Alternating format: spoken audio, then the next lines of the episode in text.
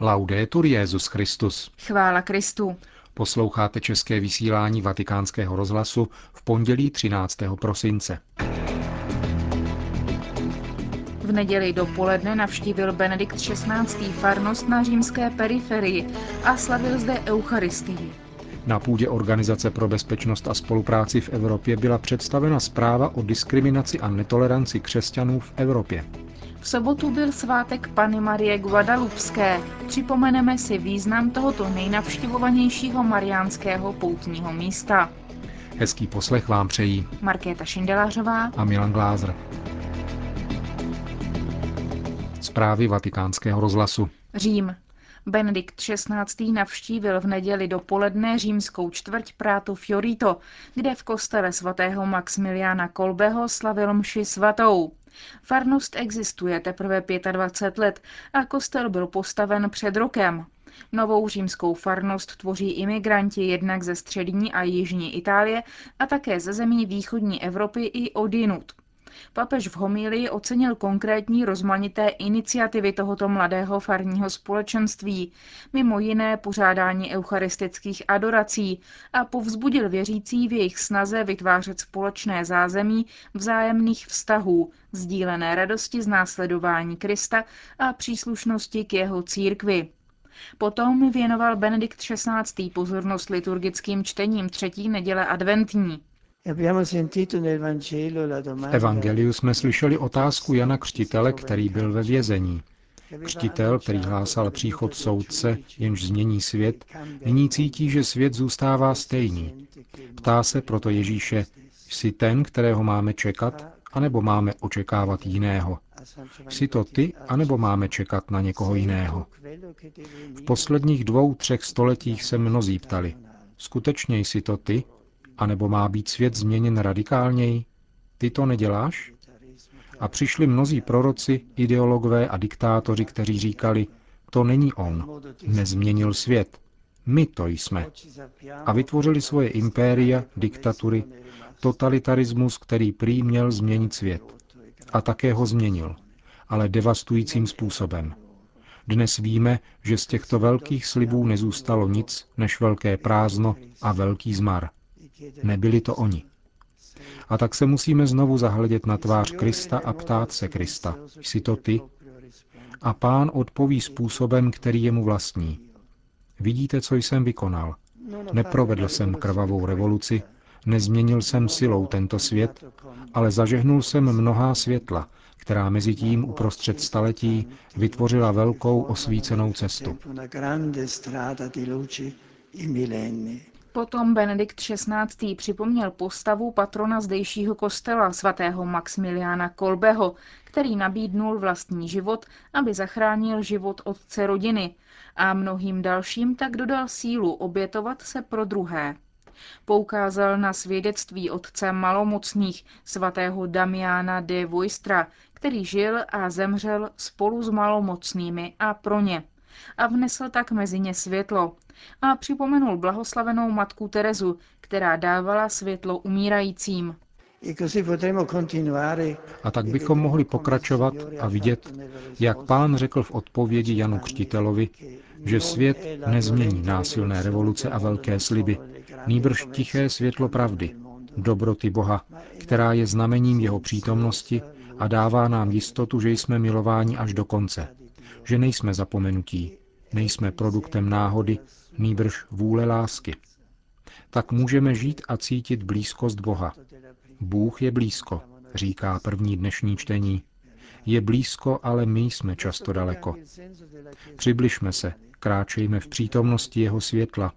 Prosme Pána a v dotyku modlitby se staneme pro druhé světlem. Právě to je smyslem farní církve. Vstoupit do rozhovoru, do kontaktu s Ježíšem, s Božím synem. Takže se my sami staneme jedněmi z nejmenších světel, které zažehnul On, a poneseme světlo světu, aby slyšel o své spáse. Náš duch se musí otevřít tomuto pozvání, abychom šli s radostí vstříc Božímu narození a napodobovali panu Marii, která v modlitbě s vnitřním a radostným rozechvěním očekávala narození vykupitele. To byly výňatky ze včerejšího mílie Benedikta XVI. v kostele svatého Maximiliána Kolbeho na římské periferii Prato Fiorito. Vatikán. 2000 dětí z římských oratoří se včera ráno spolu se svými rodiči a průvodci účastnilo mše svaté ve svatopetrské bazilice, které předsedal kardinál Angelo Comastri, generální vikář svatého otce pro městský stát Vatikán. Děti se pak účastnili polední modlitby Anděl Páně se svatým otcem na náměstí svatého Petra, kde Benedikt XVI. požehnal sošky Ježíšků pro Betlémy do rodin, škol a farností. Nejen štědrovečerní večeře, prázdniny nebo oslava s přáteli. Vánoce jsou oslavou narození Ježíše, i když mnozí na oslavence zapomínají. Tak vysvětloval dětem ve vatikánské bazilice Vánoce kardinál Komastry. Nabídl jim také, aby následovali příklad matky Terezy, která Betlém připravovala už na první neděli adventní, ale bez slámy v jesličkách – tu do nich přidávala stéblo po stéblu vždycky, když udělala nějaký skutek milosrdenství, tak, aby se Ježíš narodil do prostřed milosrdenství a radosti, protože každý dobrý skutek přináší radost. A tak se každý rok oslava Ježíšova narození stane pro všechny křesťany na světě znovu důvodem k radosti, dodal kardinál Komastry. Je to Bůh, který se k nám přiblížil. Je to Bůh, který přišel mezi nás, do naší lidské rodiny. Stal se příbuzným každého z nás. A je jasné, že když se nám Bůh přiblížil, že je možný lepší svět, je možný lepší život. Je-li Bůh blízko, je možné se s ním setkat. Život se může změnit připomněl dvou tisícům dětí z římských oratoří kardinál Angelo Comastri při včerejší bohoslužbě ve svatopetrské bazilice. Vídeň. V posledních pěti letech se na starém kontinentu množí projevy intolerance vůči křesťanům. Dokládá to zpráva zveřejněná 10. prosince na zasedání Organizace pro bezpečnost a spolupráci v Evropě. Obsah 40-stránkového dokumentu pro nás představuje ředitelka Observatoře projevů intolerance a diskriminace vůči křesťanům v Evropě Gudrun Kugler. Intolerance a diskriminace namířená proti křesťanům v Evropě je poměrně novým fenoménem. Na úrovni právní diskriminace vznikají nové problémy a na úrovni sociální intolerance dochází k rostoucí marginalizaci křesťanů a dokonce stoupá počet deliktů vedených nenávistí ke křesťanům a ke stavbě kostelů v Evropě. Předložili jsme podrobnou zprávu o těchto skutečnostech a o diskuzích probíhajících v různých evropských regionech. Zpráva tvrdí, že náboženská svoboda je v nebezpečí, zejména pokud jde o její veřejnou institucionální podobu. Yes,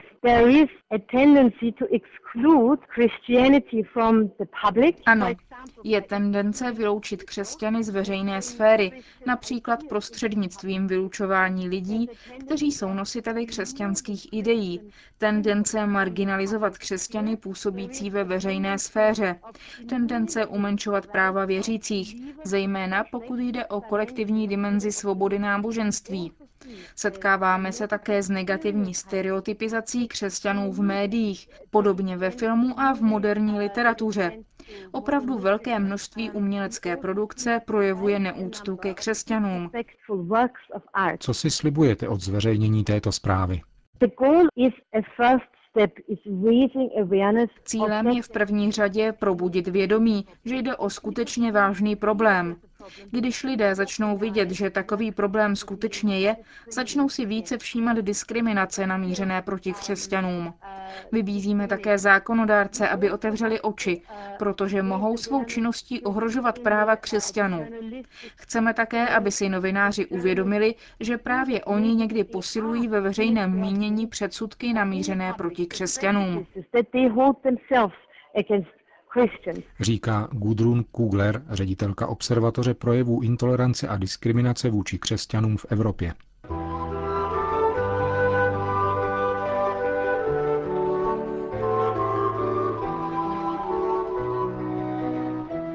Dvacet milionů poutníků ročně přichází vzdát hold patronce Mexika a Latinské Ameriky, paně Marii z Guadalupe. Téměř polovina z nich právě v těchto dnech kdy si připomínáme příběh, který změnil duši nového světa.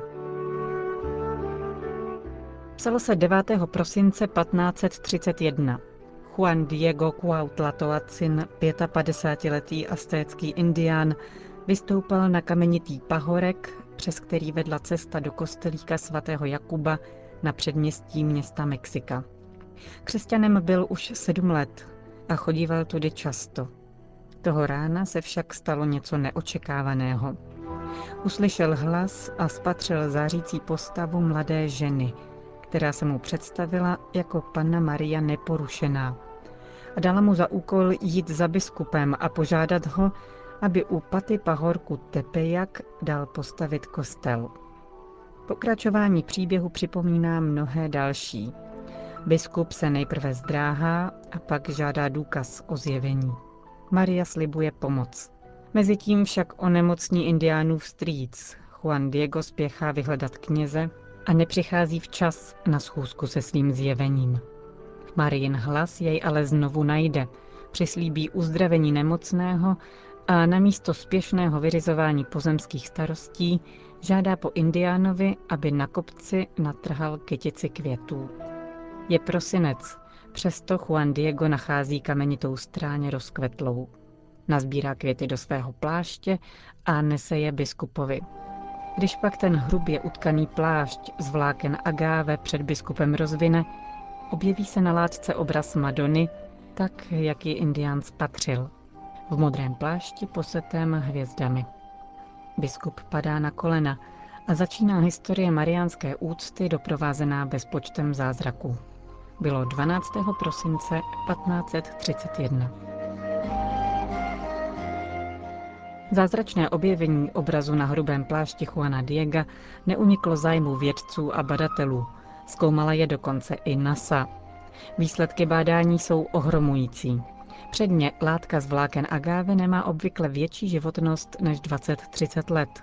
Plátno nenese žádné stopy barvy, jak určil už v roce 1936 držitel Nobelovy ceny za fyziku Richard Kuhn, potvrdilo ultračervené záření v roce 1979 a později laserový výzkum NASA. Obraz tedy patří mezi tzv. acheropita, zobrazení nevytvořená lidskou rukou, podobně jako turínské plátno. Stužka uvázaná na Marijině hrudi byla typická pro indiánské ženy v očekávání – a jakkoliv to zní neuvěřitelně, lékař, který přiložil stetoskop na Mariino lůno, slyšel jasně bušení srdce.